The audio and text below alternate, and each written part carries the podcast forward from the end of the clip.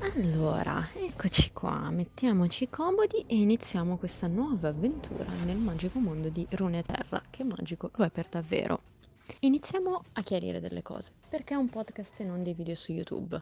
Perché sono in grado di fare montaggio video, so quanto tempo prende per fare una cosa di qualità e prenderebbe troppo tempo. Ho comunque un lavoro, non sarebbe troppo possibile mandare avanti entrambi i progetti senza togliere di qualità al lavoro finale e sarebbe un po' un peccato. E quindi ho pensato all'idea di un podcast che mi posso mettere lì, registrarlo quando ho tempo, quando ho voglia. In realtà ho sempre voglia, purtroppo è il tempo quello che manca. Mettermi lì, registrarlo, così voi potete avere la mia pratica vocina che vi racconta che cosa succede nel magico mondo di Runeterra mentre state facendo altro. Perché questo è il grande potere dei podcast rispetto a un video. Il video, anche se magari stai solo raccontando qualcosa, perdi un po' se non lo stai anche guardando. Il podcast, essendo creato di base solo per essere ascoltato, non si perde nulla. Quindi questo è il perché del podcast e non per i video. Perché narrare la lore dietro il gioco League of Legends? Perché non c'è praticamente nessun altro che lo fa e noi italiani siamo pigri, non abbiamo voglia di andare a leggere, non abbiamo voglia di impararci in inglese e andare a vedere altri youtuber inglesi che lo fanno. Purtroppo Nero Wolf ha lasciato una voragine nel mondo di YouTube Italia per quanto riguarda il raccontare la lore. Ci sono altri youtuber che stanno prendendo piede in questo momento, ma comunque appunto il video lo devi vedere magari non hai voglia di guardare il video in quel momento, ma hai voglia semplicemente di ascoltare. Quindi, eccoci qua, iniziamo a raccontare raccontando allegramente dove prendiamo le informazioni per andare a raccontare la storia di League of Legends. Quindi che cosa è canonico di quanto noi vediamo in gioco e che cosa no.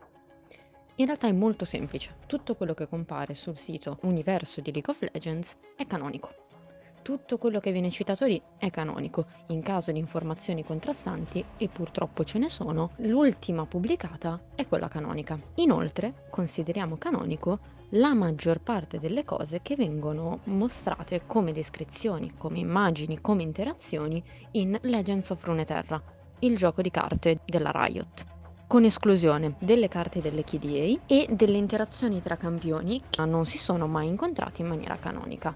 Possiamo considerare canoniche le interazioni tra Lux e Garen, anche se magari si riferiscono ad eventi che noi non abbiamo mai visto, perché siamo certi che i due campioni si siano incontrati, possiamo non per forza considerare canoniche ad esempio le interazioni tra Tam Kench e Shivana, perché non vi è prova che i due si siano incontrati.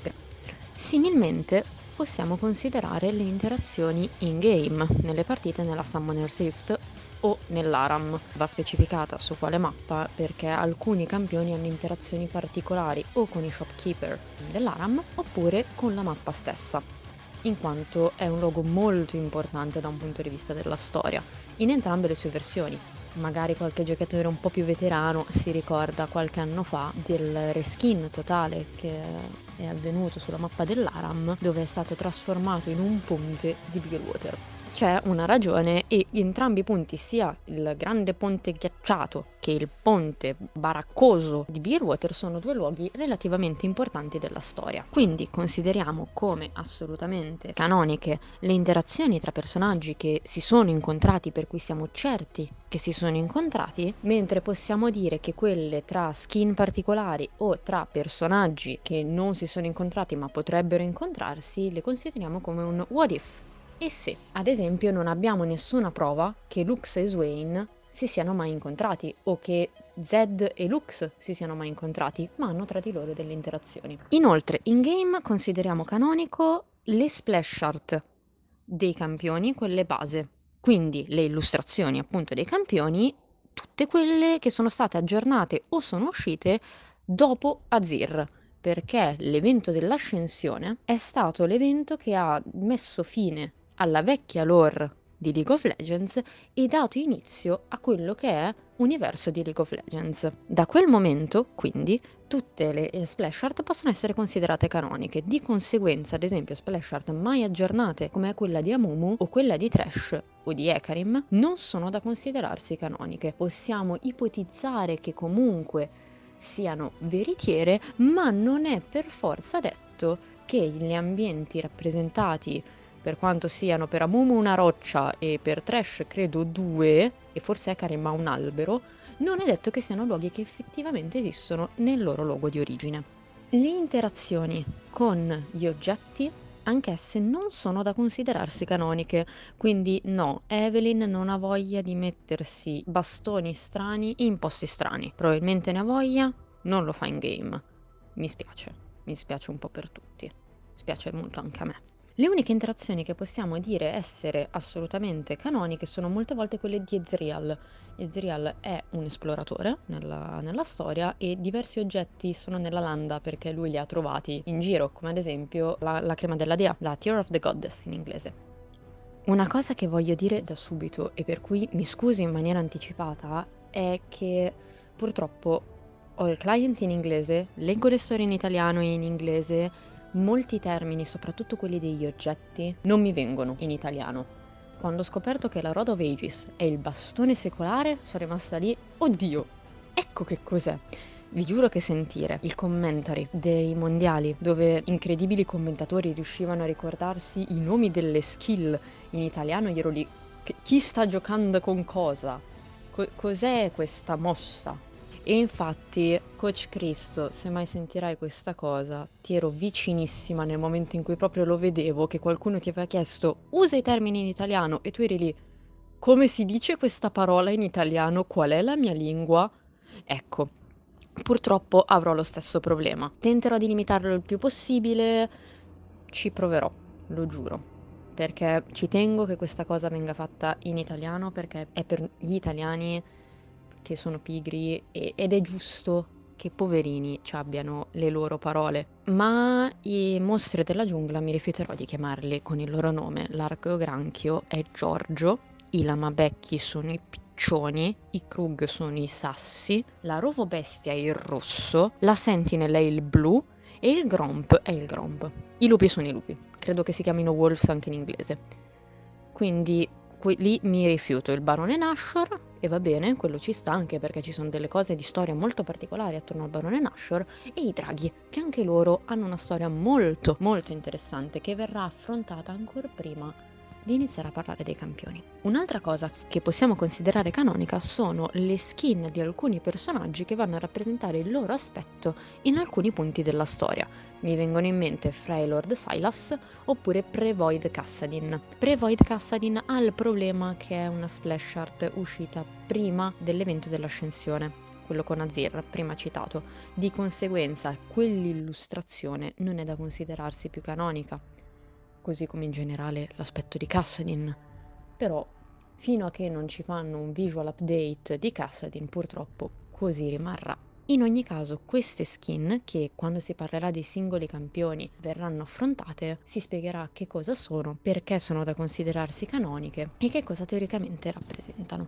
Da questo punto di vista, uno dei campioni più interessanti è il appena reworkato Fiddlestick, per cui il suo aspetto cambia in base a chi lo sta guardando, perché assorbendo la paura mostra quello di cui qualcuno ha più paura. Di conseguenza la sua skin legata al mondo di Bigglewater, quella legata al mondo desertico di Shurima, quella glaciale e quella delle isole dell'ombra dovrebbero rappresentare come i ipotetici abitanti di quelle zone dovrebbero vedere Fiddlestick nel momento in cui se lo vedono poppare davanti. Purtroppo da questo punto di vista non sono canoniche il Candy Cane Fiddlestick o come diamine si chiama quella skin dannatamente inquietante che mette un cappellino sui suoi corvi prima del rework faceva questa cosa molto carina e Union Jack Fiddlestick che purtroppo quella bombetta non è canonica siamo tutti molto tristi di questa cosa. Voglio una petizione, redate a Graves il suo sigaro e a Fiddlestick mettete una bombetta in game nella sua splash art base. Le interazioni in game tra campioni che magari hanno interazioni semplicemente per meccaniche simili in game non sono minimamente da considerarsi canoniche come Yumi, Nidalee e Rengar hanno delle interazioni tra di loro riguardanti il fatto di essere gatti. Questi tre personaggi, forse tranne Nidalee e Rengar che vengono dallo stesso luogo, Yumi non li ha mai incontrati. O non c'è mai stata una storia in cui si sono incontrati e di certo la prima cosa che si direbbero non è "Oh mio Dio, sei un gatto! Anche tu sei un gatto! Miau!" Ci sono campioni le cui frasi, in base alle varie situazioni in cui si trovano, sono assolutamente da considerarsi canoniche. Mordekaiser è l'esempio principale. È un campione che racconta la sua intera storia attraverso le interazioni in game, non quelle con gli altri giocatori, ma proprio le interazioni con te persona che lo stai giocando.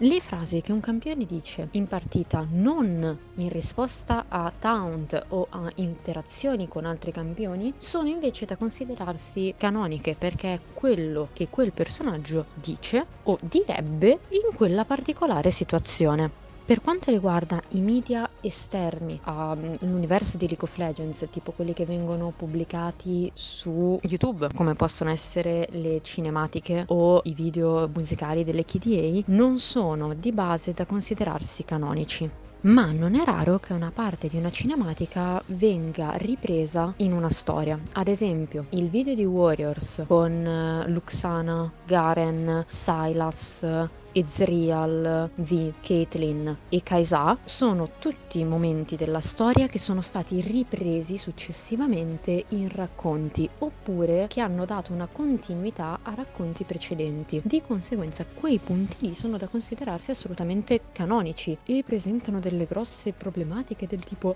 Lux, perché stai ultando? Non va bene? Del tipo dovrebbero menarti tutti. Galio, che cazzo ci fai lì?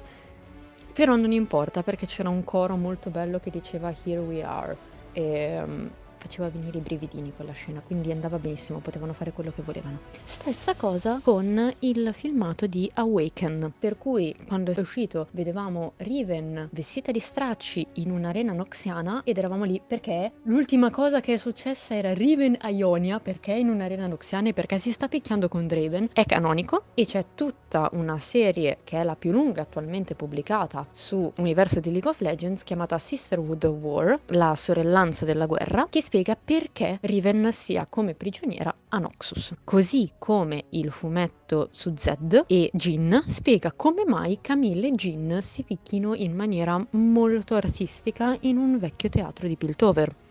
Nonostante non ci sia ancora nessuna storia che esattamente spiega in quale momento storico Irelia, Karma, Akali, Kennen e Yasuo fossero contemporaneamente su un campo di battaglia a picchiare Sion, possiamo però dedurre che anche quel punto sia da considerarsi canonico. Probabilmente quella parte verrà citata in qualche storia su uno di questi campioni. L'ultima cosa che sappiamo di eh, Yasuo, che è il punto più strano di quel momento della cinematica è che è con Ari e sta andando a Big Water, che è la ragione per cui troviamo anche Yasuo e Ari nel trailer del gioco sul Ruined King, la cui cinematica, a proposito, nonostante non compaia sull'universo um, di League of Legends, è assolutamente da considerarsi canonica. Altri filmati, come ad esempio quello di Wild Rift, Benvenuti nella landa, con Jinx che trova per terra uno smartphone, a quanto pare, con dentro un'anima di un parente di Skarner e dice Mmm, bello, mi faccio un selfie, oh mio dio, adesso sono in una biblioteca di Demacia e Lux è molto annoiata. E poi Lux impara a schivare la Q di Malfight, che è una skill a target, anch'io voglio, anch'io voglio tantissimo, che credo sia un attimo la rappresentazione in realtà dello shield di Lux, però vabbè. Potevano farlo in qualunque altra maniera, ma non con Lux, che è diventata una ninja. È diventata una ninja del villaggio della foglia solo per quel filmato. Quindi tutto quel filmato non è da considerarsi canonico, non, non è nota una tecnologia che ti permetta di teleportarti in questa maniera molto passivo-aggressiva se sei Jinx aggressiva e basta, però tutte le ambientazioni che vediamo, quelle sono canoniche assolutamente, quindi la biblioteca di Maciana, il, la casupola a Ionia, Yasuo che picchia delle persone, che vedremo poi nel podcast relativo a Ionia, chi erano, con un cucchiaino da tè, il vicolo di Zaun, tutti luoghi da considerarsi assolutamente canonici. E io vorrei, vorrei tantissimo che tutti considerassimo canonico Blitzcrank che prende al volo Camille.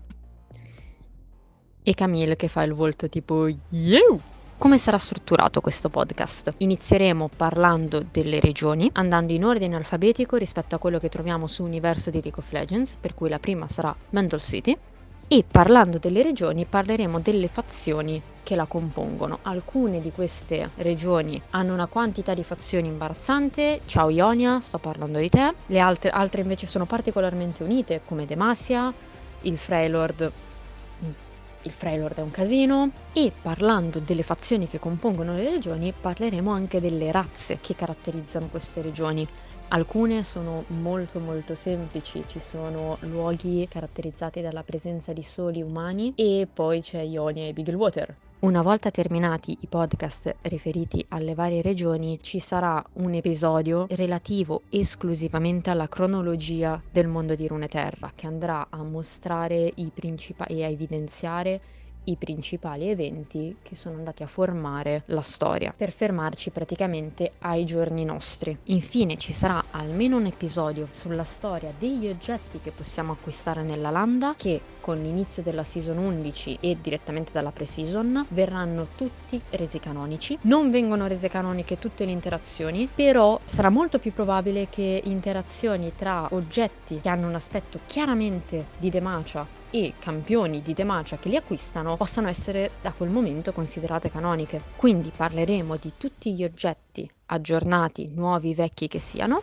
e vi sarà un video di spiegazione del perché la gente si picchia nella landa degli evocatori, che si chiama ancora landa degli evocatori nonostante tutto, perché ci sono sti oggetti, perché il red side, il lato rosso della mappa, che è quello a nord, per intenderci a nord-est della mappa, è caratterizzato dai gufi e dall'essere più oscuro e più magico, quasi venne a dire molto. Anche la giungla ha molte più particelle magiche. Fateci caso la prossima volta che invadete la giungla dei rossi. Se siete già rossi non potete notarlo perché siete cattivi e invece il Blue Side a sud-ovest è caratterizzato da un cervo come suo logo, come suo simbolo e da quasi non strutture perché le torri mi pare cambino davvero molto molto poco, però una quasi regolarità maggiore, molto più strutturato nonostante le due giungle e le due lane abbiano esattamente la stessa forma e esattamente la stessa posizione, se non che una è speculare all'altra. Quindi spero che questo progetto possa interessarvi, spero che la mia vocina non sia troppo insistente, spero che i bambini al piano di sopra smettano di correre con degli anfibi sul pavimento e meno male che corrono sul pavimento attivamente, ma stendiamo un velo pietoso. Spero che il tram che passa sotto casa e che la gente che urla nel garage che ho sotto casa non siano troppo invadenti avanti, nel caso proverò a fare quanta più post produzione possibile e speriamo bene che io abbia la forza di volontà per portare tutto questo avanti. Ci tengo davvero a parlare di queste cose, mi piace un sacco parlare della storia di questo gioco e mi piace anche essere corretta, mi piace scambiare le idee e lasciarmi andare avanti a ruota libera, per cui io avrò sempre bene o male uno script, saprò tutte le varie informazioni da dire, tutto quello che è necessario sapere e poi andrò avanti avanti a dire altre cose assolutamente inutili in mezzo, perché così è molto, credo sia anche più leggero.